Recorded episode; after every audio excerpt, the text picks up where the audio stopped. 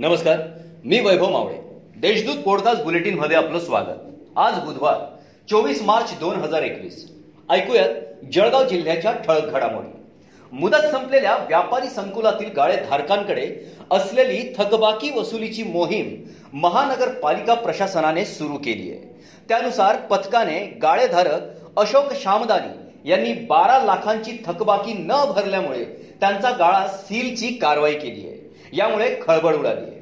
डोक्यावर कर्जाचा डोंगर त्यातच आजारपण यातून नैराश्य आल्याने शिरसोली येथील देविदास प्रकाश गायकवाड या युवकाने राहत्या घरात गळफास घेत आत्महत्या केल्याची घटना घडली आहे. या प्रकरणी एमआयडीसी पोलीस ठाण्यात अकस्मात मृत्यूची नोंद करण्यात आली आहे.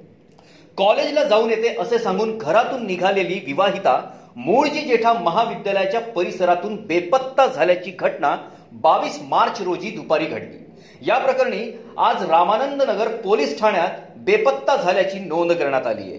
रोशना गजानन खर्डे असे महिलेचे नाव आहे. चोपडा बस स्थानक परिसरात बेकायदेशीर गावठी कट्ट्यासह एक जिवंत काडतूस बाळगणाऱ्या दोघांपैकी एकास स्थानिक गुन्हे शाखेच्या पथकाने अटक केली आहे. तर दुसरा संशयित फरार झाला आहे प्रवीण भागवत कोळी असे अटक केलेल्या संशयिताचे नाव आहे. जळगाव महानगरपालिकेत स्पष्ट बहुमत असलेल्या भाजपच्या हातातून सत्तावीस बंडखोर नगरसेवकांच्या माध्यमातून सत्ता खेचून शिवसेनेने सत्ता काबीज केली. मात्र सत्तांतराच्या दुसऱ्या दिवसापासून सत्तावीस पैकी अकरा ते बारा नगरसेवक स्वगृही परतण्याच्या हालचालींना वेग आल्याची माहिती पुढे आली आहे भुसावळ येथील माजी उपनगराध्यक्षा लक्ष्मी मकासरे यांच्या घरावर दहा ते पंधरा जणांनी हल्ला केला. मात्र लक्ष्मी मकासरे व त्यांचा मुलगा राहुल यांनी स्वतःला घरात कोंडून घेत शेजारच्यांना फोनवरून माहिती दिली असता हल्लेखोरांनी पळ काढल्याने पुढील अनर्थ टळलाय.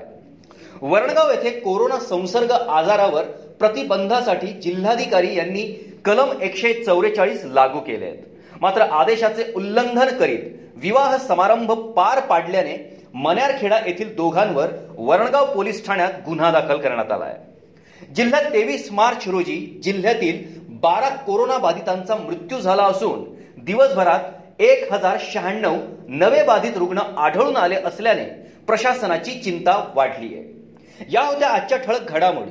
याबरोबरच वेळ झाली येथेच थांबण्याची. भेटूया पुढील पॉडकास्ट बुलेटिन प्रसारणात. तोपर्यंत संक्षिप्त बातम्या आणि ताज्या घडामोडींसाठी देशदूत डॉट कॉम या संकेतस्थळाला भेट द्या. धन्यवाद.